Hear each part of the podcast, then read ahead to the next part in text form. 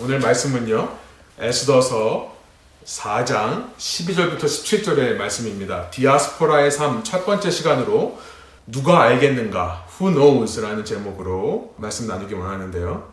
에스더서 4장 12절부터 17절 제가 읽겠습니다. 마지막 17절은 저희 한 목소리로 읽기로 하죠. 그가 에스더의 말을 모르드게에게 전함에 모르드게가 그를 시켜 에스더에게 회답하되 너는 왕궁에 있으니 모든 유다인 중에 홀로 목숨을 건지리라 생각하지 말라.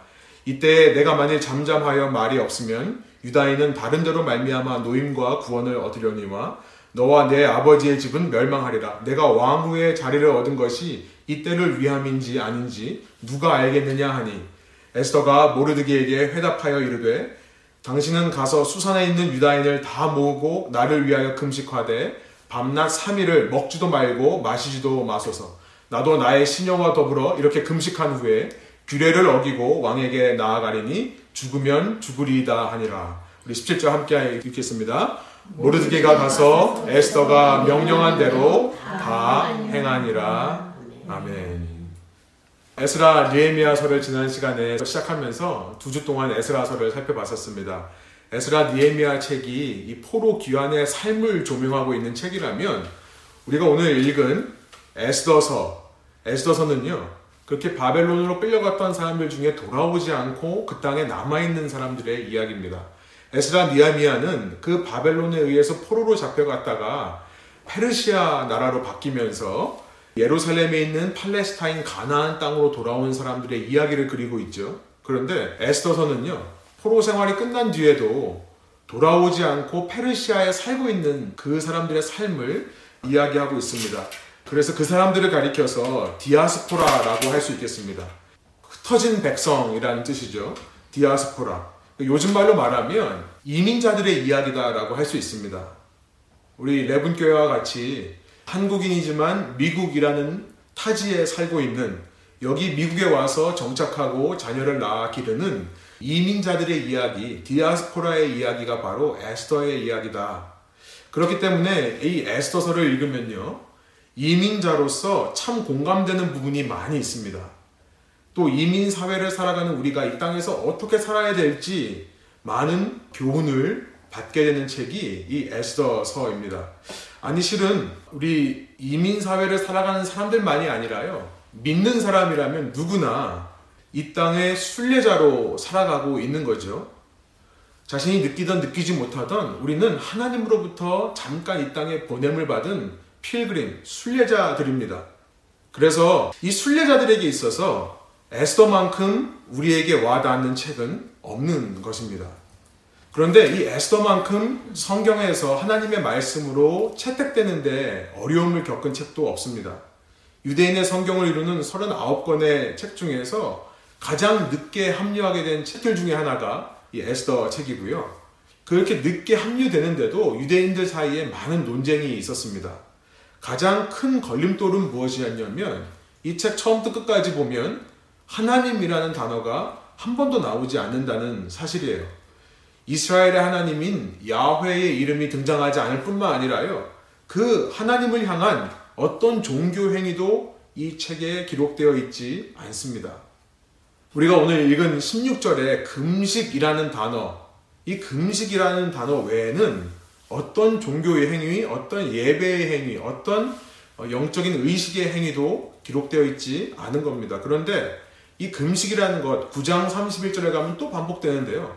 이 금식이라는 것도 종교적인 의미가 아니라 이렇게 슬퍼하며 애통하는, 그래서 밥을 먹지 못하는 이런 상황을 묘사할 때 지금 쓰이고 있다는 겁니다. 그렇기 때문에 많은 유대인들은 이것이 하나님의 말씀이라고 인정하지를 못했습니다. 이 책에 등장하는 어떤 인물들도 당시 유대인들이 하던 대로 제사를 드리는 모습도 기록되어 있지 않고요. 또 매일 세 번 하는 기도조차 드리지 않습니다. 모든 절기들을 지키지를 않습니다. 심지어 절기 중에 가장 으뜸되는 절기라고 하는 6월절조차 아무도 지키지 않습니다. 그런데 이 에스더서는요, 새로운 절기를 기록하고 있습니다. 불임절이라는 건데요. Of Purim이라고 되어 있는데요. 유대인들이 많은 논쟁에도 불구하고 에스더서를 성경에 포함시킨 이유 중에 하나는 무엇이었냐면 이 책이 이 불임절이라는 절기의 시초, 그 절기의 유래에 대해서 말씀하고 있기 때문에 그렇습니다. 애써서가 아니면 불임절을 우리가 왜 지키는지, 어디서부터 불임절이 온 건지를 알 방법이 없기 때문에 직접적인 하나님에 대한 언급, 하나님에 대한 표현, 이런 것들이 생략되어 있지만, 그러나 이 모든 일 가운데 하나님의 인도하심이 없었으면 이런 일들이 일어날 수 없었다라는 것을 어, 고백하는 마음으로 성경에 어, 포함시킨 것입니다. 저는 에스더서를 읽을 때마다 마치 어, 이 한 편의 연극을 보는 것 같습니다. 한 편의 뮤지컬을 보는 것 같은 느낌을 받아요. 누가 썼는지는 모르겠지만 이 스토리텔링을 보면요 정말 너무나 재미있게 너무나 흡입력 있게 이야기를 써나가는 그런 표현력을 볼 수 있고요 기승전결의 구도 그러니까 이 갈등 관계를 극대화의 방법을 쓰는 그런 책이 바로 에스더서입니다 우리 쉽게 말하면 왜 드라마도 막장 드라마가 있잖아요 그 막장성이라는 것은 거짓말을 하는 것이 아니라 특별히 어떤 것을 극대화시키는 거죠. 빈부격차를 극대화시키고 사회 지위 체계를 극대화시키는 표현. 이런 것들이 회중들로 하여금 관객들로 하여금 독자로 하여금 그 이야기 속으로 빨려 들어가지게 하는 그런 역할을 합니다. 그러면서도 역사적으로 굉장히 정확한 기술을 하고 있습니다. 한때는 이 에스더서가 역사적으로 틀린 부분이 많다라고 생각하는 분들이 있었지만 신학이 발전하면서 계속해서 에스더서의 역사성에 대해서 밝혀지고 있습니다. 그런데 여러분 연극과 뮤지컬들을 볼 때요, 이 관객들이 그 연극과 뮤지컬을 참여하는 사람들이 그걸 통해 감동을 얻는 이유는요, 단순히 스토리라인이 탄탄해서 단순히 갈등 구조가 잘 극대화되어 표현되었기 때문만은 아닙니다. 이 모든 연극과 뮤지컬을 연출하는 연출자의 능력이라는 것이 있습니다. 연출자는 스테이지 뒤에서 관객에게는 보이지 않지만 너무나 중요한 역할을 합니다. 대사를 써주는 일부터 시작해서요. 필요한 순간에 효과음이나 조명을 맞추는 일, 타이밍을 조절하는 일, 모든 사람의 동선을 부드럽게 완벽하게 합이 일어날 수 있도록 지도하는 일 등등 사실 이 연출자, 이 프로듀서 혹은 디렉터라고 하는 사람들은 굉장히 중요한 역할을 합니다. 그런데 그렇게 너무나 잘 연출하는 사람이요. 어쩌다가 실수로 중간중간 튀어나와 관객에게 노출된다면요. 지금 이렇게 예배를 돕고 있는 손길들이 중간중간 이 예배 온라인 하고 있는 화면에 등장한다면 그가 숙이고 지나가는 것들이 보인다거나 뭐 손짓 발짓 들이 보인다면요. 여러분 아무리 무대 위에서 열심히 연기를 하고 스토리라인 탄탄하다 하더라도 그 감동이 잠깐 수로들게 마련이죠. 관객들이 스토리에 흡입하던 그 흡입력이 사라질 겁니다. 그래서 프로페셔널일수록 정말 연출자가 오랜 경험이 쌓일수록 자신은 완전히 감추는 것을 잘 하게 되는 법입니다.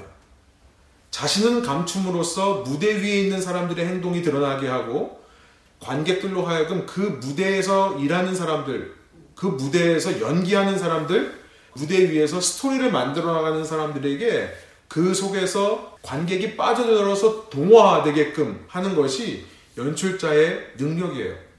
저는 이 에스더서를 읽으면서 그런 감동을 받게 되는 것입니다. 하나님께서 왜 빠져 있는가? 하나님께서 왜 이 책을 기록하는 사람들의 마음을 감동하셨을 때 일부러 하나님에 대한 표현을 쓰지 않게끔 하셨을까? 왜 하나님께서 이 책을 쓴 사람의 마음을 감동하셨을 때 하나님에 대한 어떤 종교 행위도 다 빼게 만들었을까? 오히려 이것이 이 스토리라인에 우리가 빠져들게 되는 흡입력과 몰입도를 위한 장치가 아닐까라는 생각이 드는 것입니다. 여러분 제가 이렇게 뮤지컬과 연극에 비유하는 것에 대해서 오해하지 않으시기를 소원합니다. 그러면 내 인생이 전부 연기란 말인가 이런 생각하지 마십시오. 그 의미가 아니라는 것을 아시죠? 나는 감독에 의해 조종당하는 꼭두각시인가 이런 의미도 아닙니다. 한편으로는 이런 경우도 있습니다. 무대에서 연기하는 사람들이요. 그 연기를 하면서 정말 내 자신이 살아있다라고 느끼는 사람들도 있어요. 근데 지금 저는 그 얘기를 하는 것이 아니라 우리에게는 물론 자유의지가 있습니다. 그런데 이 비유의 포인트는 바로 이겁니다. 때로 우리 삶에 연출자가 보이지 않는 것 같은 상황이 내 앞에 펼쳐질 때가 있다 하더라도 때로 우리의 삶에 하나님이 계시지 않는 것 같은 하나님은 계시지만 나에게 별로 관심을 두지 않는 것 같은 그런 느낌이 드는 때가 있다 하더라도 하나님이 계시지 않는 것이 아니라는 말씀을 드리고 싶은 겁니다. 오히려 우리가 어린아이와 같을 때는요. 여러분 어린아이와 같을 때는 모든 행동이 부자연스럽죠. 비이성적인 행동들을 할 때가 참 많이 있습니다. 그때는 연출자가 나타나서 우리를 도와줄 수밖에 없을 겁니다. 아니, 이 비유를 계속하자면 우리가 어린아이와 같을 때는 아예 우리를 무대에 세우지도 않겠죠. 스테이지 뒤에서 이 연출자가 붙들고 우리를 하나씩 하나씩 교육시킬 겁니다. 그러나 신앙이 성숙해 갈수록 이 시대가 이전보다 더 성숙한 새로운 신앙을 요구하는 새로운 예수님의 십자가와 부활로 말미암아 새 시대가 되면 될수록 연출자는 커튼 뒤로 사라진다는 것을 기록하기를 원하는 것입니다. 그때 배우들이요 무대 위에서 연출자가 보이지 않는다고 두려워하거나 당황한다면 되겠습니까? 어쩌다가 대사를 까먹었다고 해서 그 순간에 연출자를 찾는 모습이 있다면 되겠습니까? 오히려 그가 나를 신뢰하기 때문에 나를 무대의 자리에 올려놓고 숨어 계신다는 사실을 생각하며 감당해낼 능력을 발휘해야 하지 않겠습니까? 나에게 이 고비를 넘길 실력이 있음을 그분께서 알고 계시는구나. 그 신뢰로 말미암아 담대함을 얻어 계속해서 우리의 갈 길을 가야 하지 않겠습니까?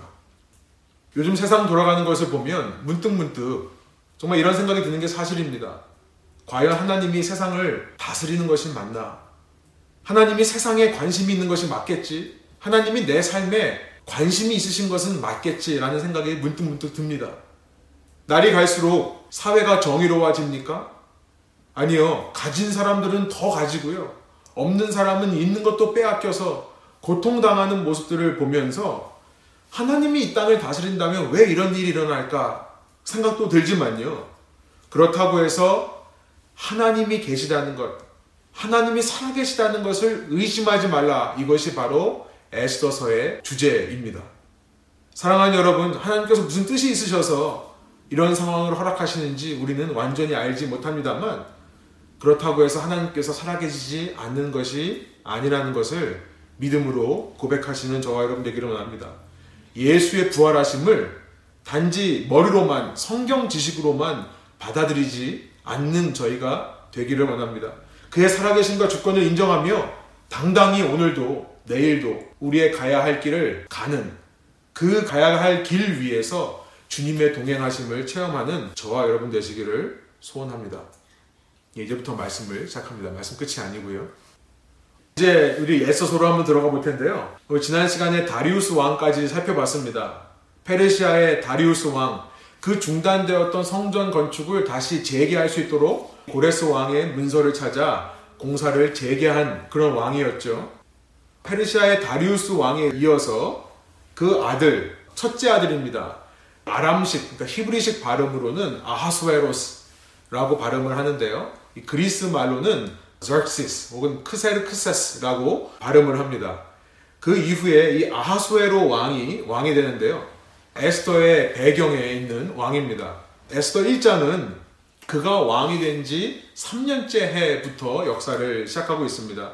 그가 486년에 왕이 되었기 때문에 3년째 되는 해는 원년까지 카운트해서 4년 후입니다. 그래서 주전 482년이 됩니다. 어, 여러분 성경책이 있으시면 성경책을 펴고 한번 오늘 따라오시면 좋겠는데요. 에스더서 1장은요. 주전 482년 이 아하수에로 왕 3년째 되는 통치해에 열렸던 세 개의 잔치를 묘사하며 이 책을 시작합니다. 에스더는 잔치의 책이라고 해도 과언이 아닐 정도로요. 잔치들, 이 feast, 페스티벌들이 굉장히 많이 등장합니다. 그리고 이 잔치들을 통해 하나님이 역사하시는 것을 기록하고 있습니다. 그리스 역사학자인 이 헤로도투스는요. 아하수에로의 첫 통치 3년이 아주 어지러운 시기였다라고 기록하고 있습니다. 아버지 다리우스의 말년에 이 다리우스 때 페르시아는 최전성기를 맞는데요. 이때 막대한 부를 나라가 추적합니다. 그 부가 어디서 왔냐면 자신들이 다스리는 속국의 나라들의 막대한 세금을 징수했기 때문에 얻어낼 수 있는 부였어요. 그런데 그 다리우스의 마지막 시기에 너무 세금 징수가 과하게 부담되다 보니까 많은 사람들이 반란을 일으킵니다. 리볼트를 일으켜요. 다리우스가 죽고 나서 그의 아들 이 아하수에로스가 왕이 되었을 때 그 틈을 타서 속국이었던 이집트와 바벨론이 독립운동을 시작합니다. 아하수에로스는 왕이 된 첫 2년 동안 그 반란군을 진압하기 위해 전쟁의 전쟁을 거듭하면서 총력을 기울입니다. 그리고 나서 3년째가 되었을 때 드디어 평화가 찾아왔다라고 이 이방 역사학자가 기록합니다. 지금 에서서 1장의 잔치가 정확히 맞아떨어지는 거죠. 3년째 되었을 때 그렇게 평화가 찾아왔을 때 여러분 며칠 동안 잔치를 하시는지 아십니까? 얼마나 기뻤는지 혹은 얼마나 통이 컸는지 무려 180일, 6개월 동안 잔치를 벌입니다. 모든 장수들을 초대하여서 모든 귀족들과 모든 관리들을 모아 잔치를 했다라는 것이 에스더서 1장 3절부터 4절에 나와 있는 기록입니다. 역사적 배경을 알면 이렇게 잔치를 했던 이유에 대해 알게 되는 것이죠. 그런데 모든 잔치가 그렇듯 언제나 1차만으로는 아쉬운 모양입니다. 6개월이나 잔치하고도 헤어지기 아쉬운지 2차 파티가 이 페르시아의 수도 중의 하나인 수사라는 곳에서 벌어지는데요. 애써서 1장 5절부터 8절입니다. 남자들이 수사의 왕궁 뒤뜰에 모여서 7일 동안 파티를 벌이는데요. 무제한으로 술을 먹게 합니다. 무제한으로 술을 마시는 파티를 벌이고 있는 동안 여인들은 왕궁 안에서 왕비, 와스디, 베스티라고 되어 있는데요. 이 와스디와 함께 여인들도 축제를 벌이는 장면으로 에스더서가 시작하는 겁니다. 이 헤로도투스는요, 그리스의 역사학자는요, 아마도 이때 아하수에로스 왕이 장군들과 지도자들과 함께 그리스를 침공할 계략을 세웠을 것이다 라고 추정합니다. 482년부터 이 잔치를 벌인 이후에요. 그때부터 그리스를 향한 전쟁을 시작해서요. 주전 480년 그 유명한 살라미 전투, 살라미 해전까지 이르게 되는 것이죠. 아무튼 7일째가 되어서 이 잔치의 마지막 날이 되었을 때 아하수에로스 왕은요 투레치에서 이렇게 말합니다. 에스서서 1장 10절부터 11절이에요.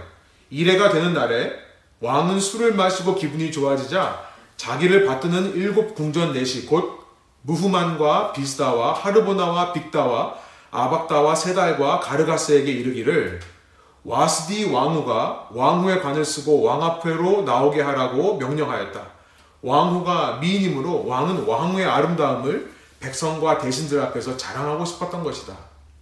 정말 남자들이 왜 이렇게 주책인지 모르겠습니다. 남자들이 모여서 술 마시고 있는 자리에 왕비를 오게 해서 그 얼굴을 드러내라. 이거 좋아할 여인이 누가 있겠습니까? 왕비는요, 이런 남성 편력에 남성 중심적인 사회에 정면으로 도전합니다. 나는 못하겠다. 거절합니다. 이로 인해 이 왕은 분노합니다. 그리고 이 왕뿐만 아니라 이 나라를 다스리는 일곱 명의 고위 관리들도 함께 분노를 합니다. 그러면서 이 왕비를 처벌해야 된다는 결정을 내려요. 왕비의 행동이 이 나라의 다른 여인들에게도 영향을 줘서 이 나라 여인들이 앞으로 남편을 복종하지 않는 일이 있을까 두렵다라는 건의를 하게 되고요. 1장 17절입니다. 결국 이 왕비 와스디는 폐위됩니다. 그러고 나서 에스더 2장에 이 1장으로부터 약 3년이 지난 시점을 기록하고 있습니다. 주전 482년에서 3년이 지나서 479년입니다. 말씀드린 대로 왜 3년이라는 시간이 지났는가? 그리스의 전쟁을 일으켜서 그리스와 싸우는 동안 이 왕은 왕비가 없는데도 불구하고 싸움에 매진했던 것입니다. 그 살라미 해전 전투 480년에서 이 영화 제가 저는 보진 않았습니다만 300이라고 하는 300이라는 영화의 배경이 바로 어, 이 전투입니다. 이 페르시아는 크게 패하고 되돌아오게 됩니다. 그 후에 에스더 2장 1절이 그제서야 그렇게 전쟁이 끝나고 나서야 왕이 왕비 와스디를 그리워하게 되었다라고 말하는 것으로 시작하는 겁니다. 그런데 한번 폐위하라는 명령을 내렸기 때문에 그 한 번 내뱉은 말을 주워 담을 수는 없습니다. 그 법을 거스를 수가 없어요. 이 페르시아에는 희한한 전통이 있죠. 한 번 법을 정하면 바꾸지 못한다라는 것입니다. 그랬더니 신하들이 이 왕을 위해 다시 왕비를 데려오지를 못하니까 그러면 beauty pageant, 이 미인 대회를 열자. 전국에서 예쁜 여인들을 선발하여서 궁으로 보내서 그 가운데서 왕비 삼을 자를 택하자라는 제안을 합니다. 이 배경 속에서 이제 에스더의 이야기가 시작되는 겁니다. 에스더서 2장 5절입니다. 새번역이에요. 그때 도성 수산에는 수사라고 하는 도시에는 모르드게라고 하는 유다 남자가 있었다. Mordecai라고 합니다. 그는 베냐민 지파 사람으로서 아버지는 야일이고 할아버지는 시므이이고 증조부는 기스이다. 그는 바빌론 왕 누부갓네살이 예루살렘에서 유다 왕 여고냐와 그의 백성을 포로로 끌고 왔을 때에 함께 잡혀온 사람이다. 이렇게 말씀하고 있는데요. 개혁 개정은 유다왕 여고냐와 함께 모르드게가 끌려온 것처럼 개혁 개정은 번역하고 있습니다만 만약에 그랬다면 지금 모르드게의 나이가 122살이 되어야 됩니다. 이것은요 바로 앞에 있는 5절 그 할아버지 증조부 증조부 기스에 대한 얘기를 하는 것으로 이해하시면 됩니다.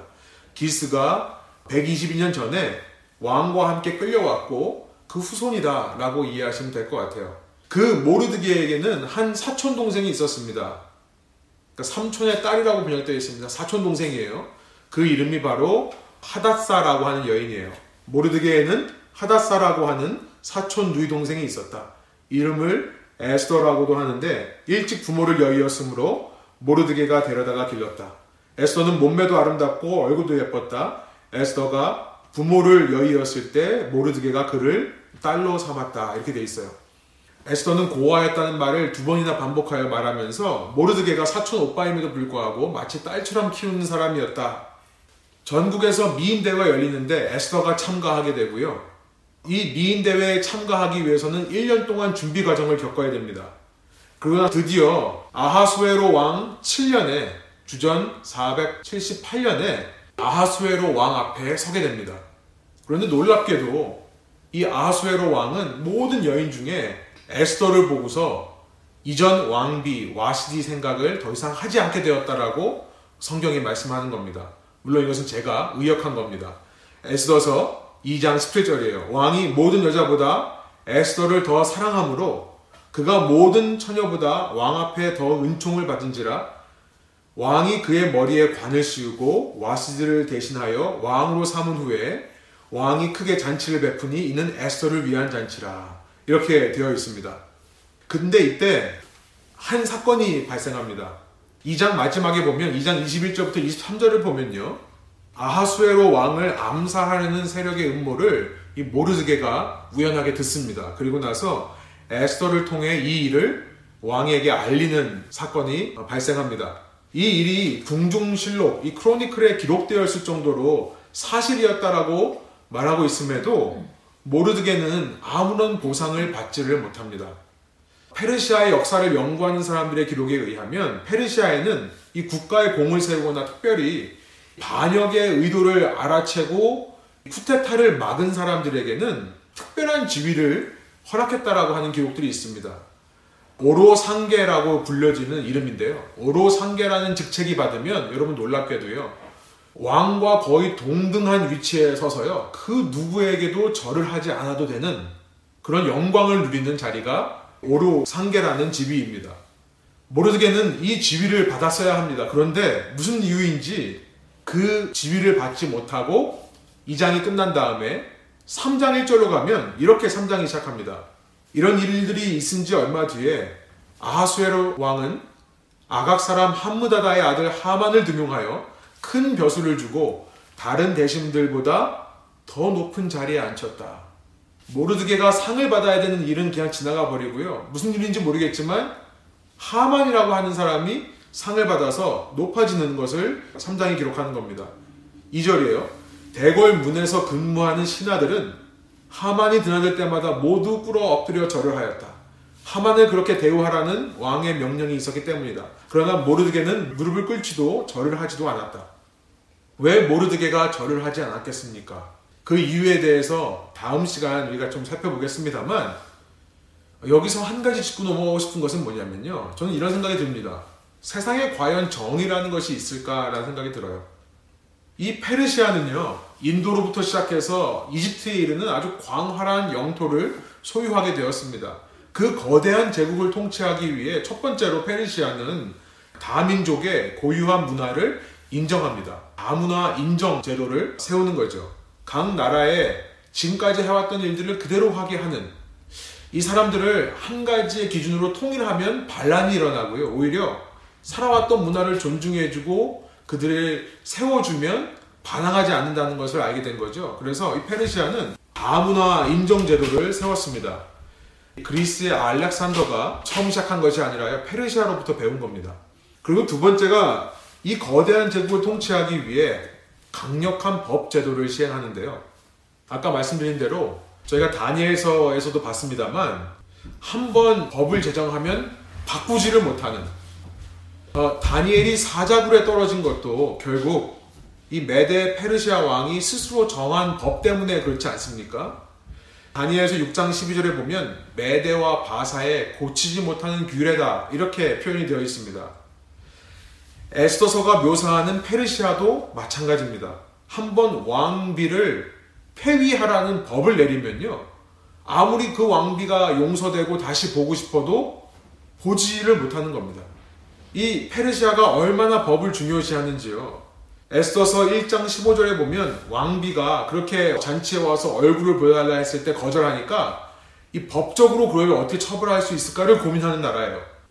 혹시라도 왕비처럼 남편에게 대드는 아내들이 생길까봐 1장 마지막에 보면요.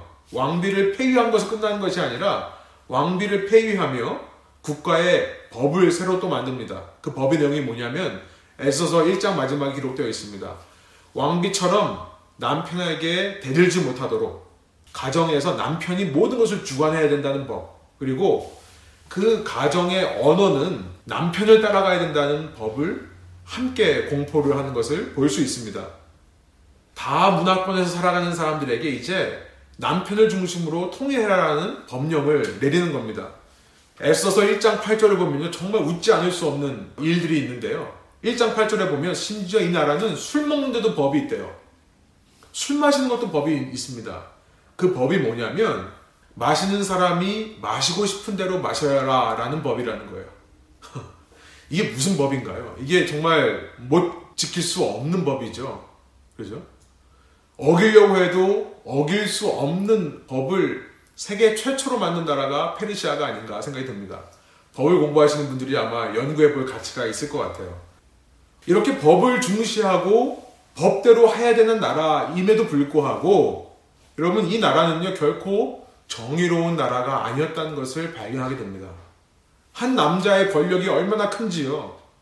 세상 모든 미인들은 다 그 남자의 놀이개가 될 뿐입니다. 여러분 생각해 보세요. 왕과의 하룻밤을 위해 여인들을 그리스 역사학자 헤로도투스에 의하면 페르시아 왕에게는 360명의 첩이 있었다고 그래요. 이 왕과 하룻밤을 준비시키기 위해 1년 동안 훈련시키는 나라가 어디 있습니까? 그런 사회 속에서 어떤 사람은 이방인이라 공을 세워도 차별을 받는 겁니다. 그 공을 인정받지 못하는 사회가 되는 거예요.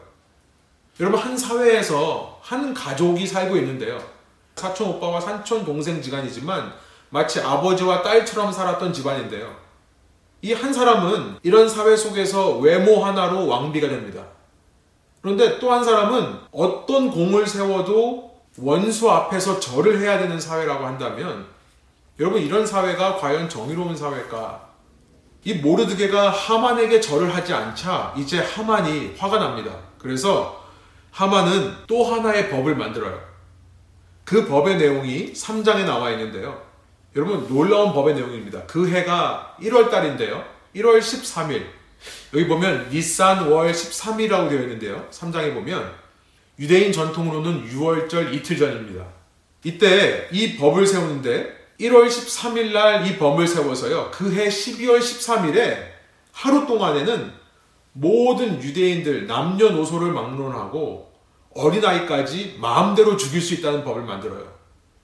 죽일 뿐만 아니라 12월 13일에는 그 죽인 사람의 물건을 합법적으로 소유할 수 있다, 탈취할 수 있다라는 법을 통과시킵니다. 너무나 웃긴 거죠.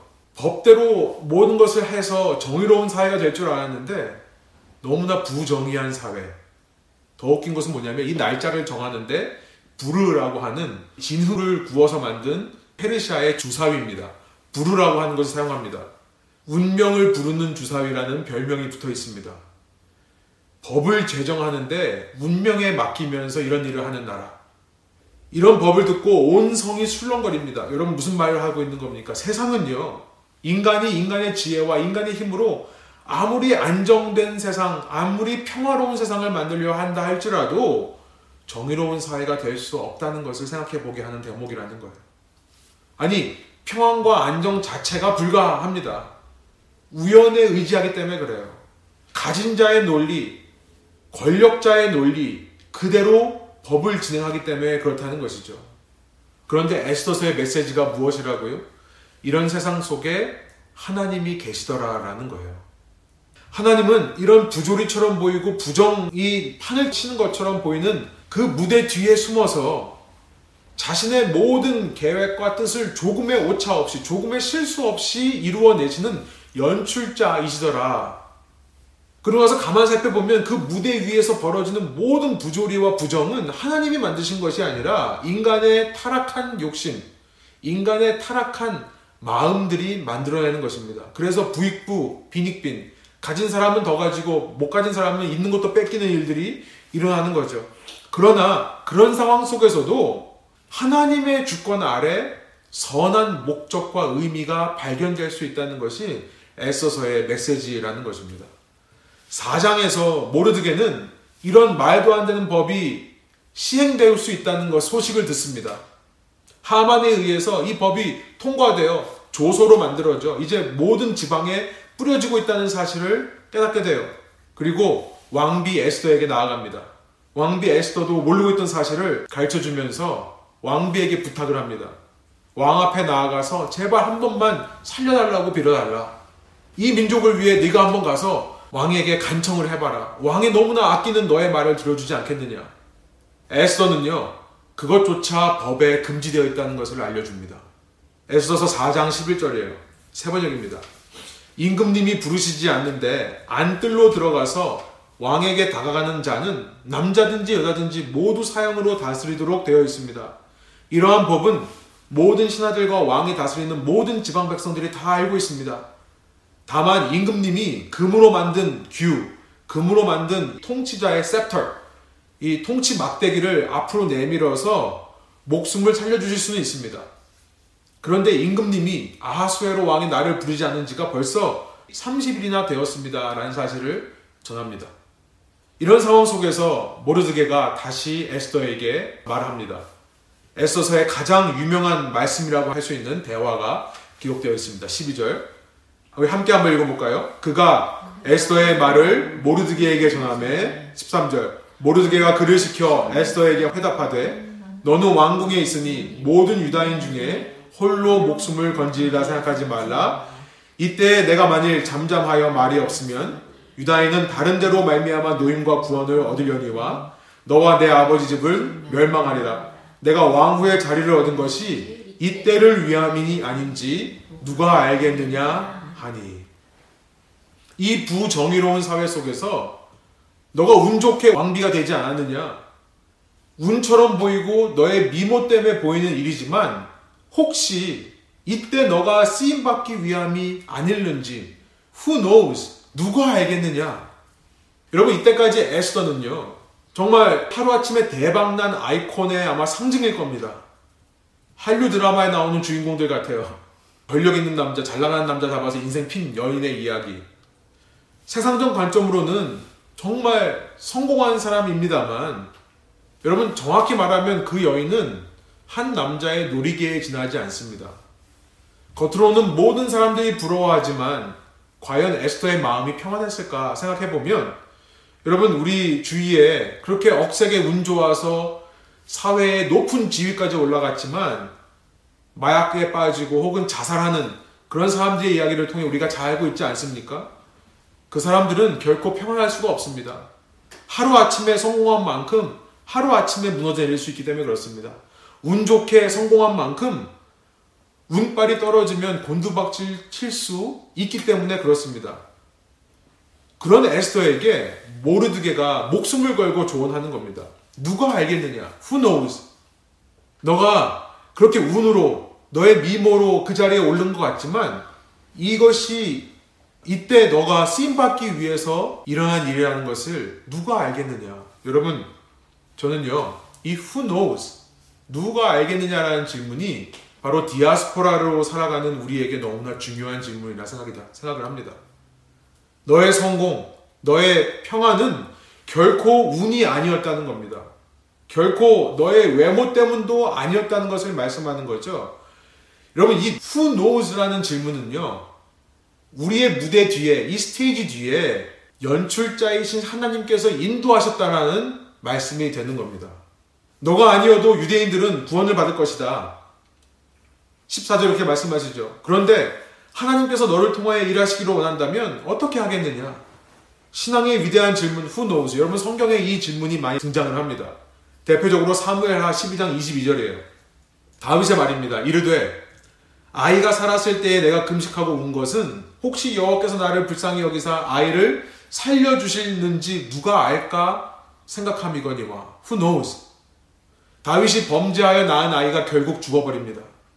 그러나 그 생각에는 혹시라도 야외 하나님께서 나를 불쌍히 여겨서 이 아이의 생명을 살려주지 않을까 7일 동안 금식했던 것입니다. 결국은 아니었죠. 하나님의 뜻은 아니었습니다. 아이는 죽습니다. 그러나 그마저도 하나님 뜻에 있었다는 것을 다윗은 고백하는 겁니다. Who knows? 결국 그 아이가 죽음으로 인해서 바세바와 사이에서 솔로몬이라는 왕이 될 사람을 얻게 되는 거죠. 여러분, 그 아이가 죽은 것이 마땅하다 혹은 가치가 있다는 말을 하는 것이 아닙니다. 아마도 이 부모들의 마음에 그 죽은 아이는 평생 동안 마음에 묻힌 아이가 되었을 것입니다. 그런데 그 일마저도 다윗의 성숙을 위해 하나님께서 역사하시는 도구가 된다는 것입니다. 여러분 이후 다윗의 역사를 우리가 봐서 알지만요. 똑같은 실수 두 번 다시 반복하지 않습니다. 반대로 누가 알겠느냐의 기도를 하나님께서 들어주신 예도 있습니다. 대표적으로 요엘서인데요. 2장 13절부터 14절. 너희는 옷을 찢지 말고 마음을 찢고 너희 하나님 여호와께로 돌아올지어다.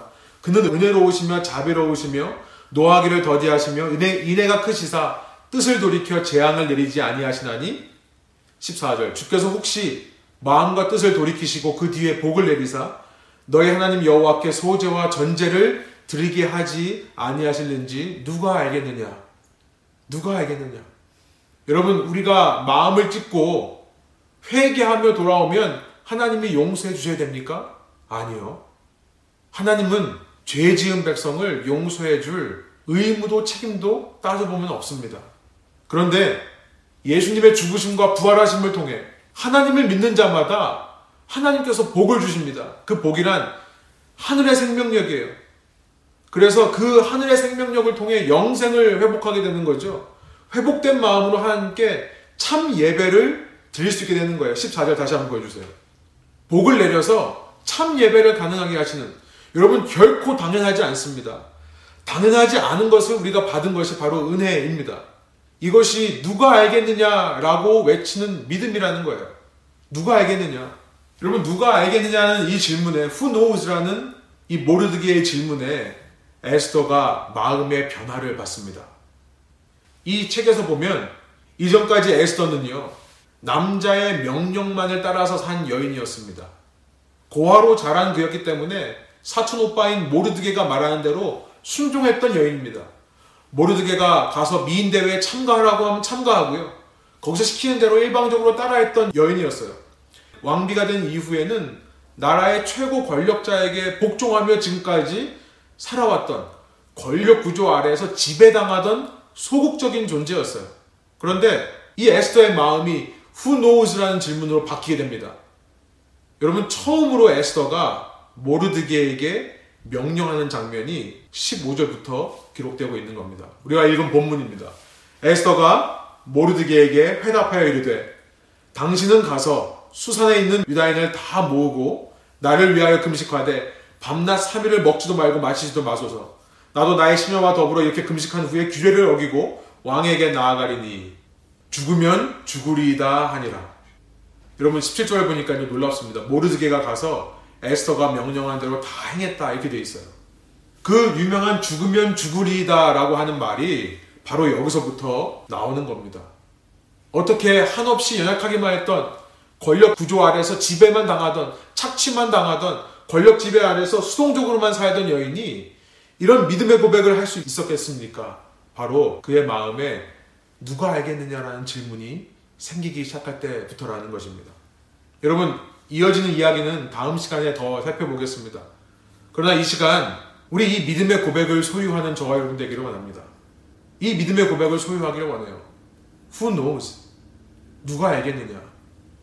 여러분, 이 세상은요, 결코 우리의 목적지가 될 수 없습니다. 이 세상이 결코 우리에게 소망과 희망을 줄 수 없습니다. 이 세상은 완전하지 않기 때문에 그렇습니다. 이 세상은 잠깐 우리가 번영을 받은 곳이고 우리는 디아스포라로 이민자로 순례자로 이 땅에서 잠깐 머물다가 가는 것이기 때문에 그렇습니다. 이 세상에서 우리가 살아가며 순간순간마다 누가 알겠는가의 질문, 누가 알겠는가 그 질문 뒤에는요, 하나님이 이 상황을 통해 역사하실 수 있는지 누가 알겠는가라는 질문을 함께 하는 것입니다. 여러분 이 땅을 살면서 어떤 사람들은 에스더와 같이 높은 위치에 올라가기도 합니다. 어느 정도 삶의 안정을 이루고요. 어느 정도 터전을 잡아 살 수 있습니다. 여러분 그때 우리가 기억할 것이 있어요. 그것은 결코 우리의 미모 때문이 아니라는 거예요. 저 여러분 수긍이 되시죠? 여러분 수긍되는 만큼 여러분 여러분의 대학 졸업장 때문이 아닙니다. 여러분의 이력서 레주메 때문이 아니라는 겁니다. 여러분 봉급이 얼마 받는지 모르겠지만 그 봉급 때문이 아닙니다.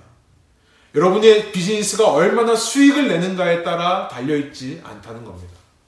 여러분, 여러분이 이 정도의 삶을 살 수 있었다는 근거는요, 하나님의 인도하심과 하나님의 연출로만 가능했던 것입니다. 그런 자로서 우리는 날마다 Who knows라는 질문을 해야 됩니다.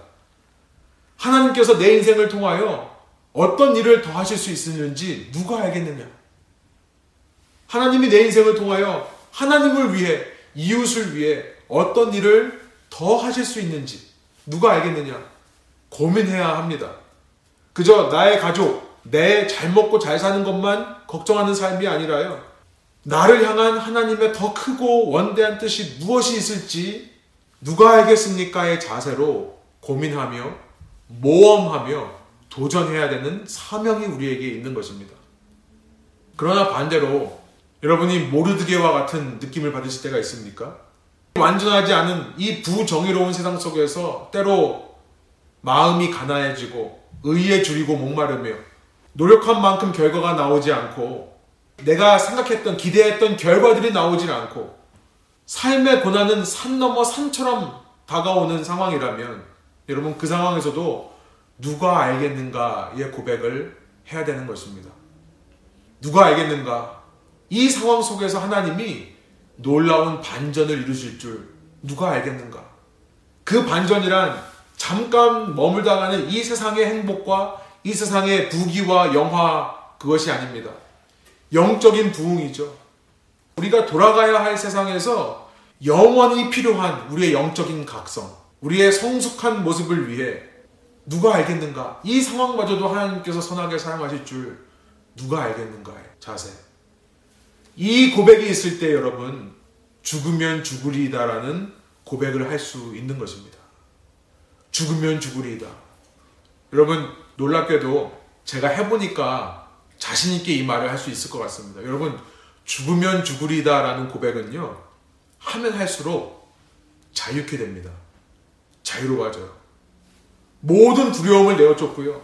모든 강박관념과 눌림과 우리를 향한 모든 근심과 걱정으로부터 해결되는 열쇠가 바로 죽으면 죽으리다라는 고백이에요. 왜냐하면요.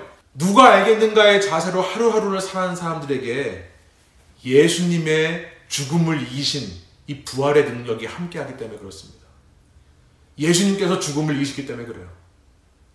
죽으면 죽으리다 고백. 여러분, 예수님 안에서 죄의 모든 죄의 종착역인 사망까지도 힘을 잃었다면 사망아 너의 쏘는 것이 어디 있느냐?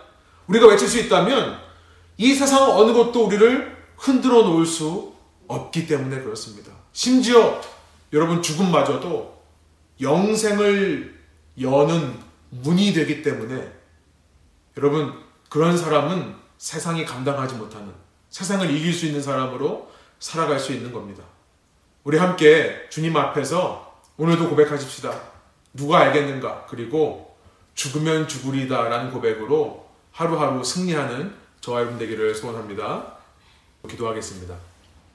주님 이 시간 저희가 주님의 살과 피를 먹고 마시는 성찬 예식을 우리가 간단하게 예찬식으로 진행하며 주님께서 우리를 위해 열어주신 생명의 길을 바라봅니다. 하나님, 때로 이 땅을 살아가며 이 땅에서 우리의 부족함과 상관없이 우리는 고난을 당하고 예기치 않은 일들을 만나고 내가 생각했던 것, 계획했던 것들이 무너지고 또 여러 가지 사람들과의 관계 속에서 상처와 아픔들을 겪을 때가 있습니다. 주님, 그런 삶의 한순간 한순간에 우리는 좌절하고 넘어지고 실망하며 낙심할 수 있지만, 그러나 오늘 말씀을 통해 누가 알겠는가?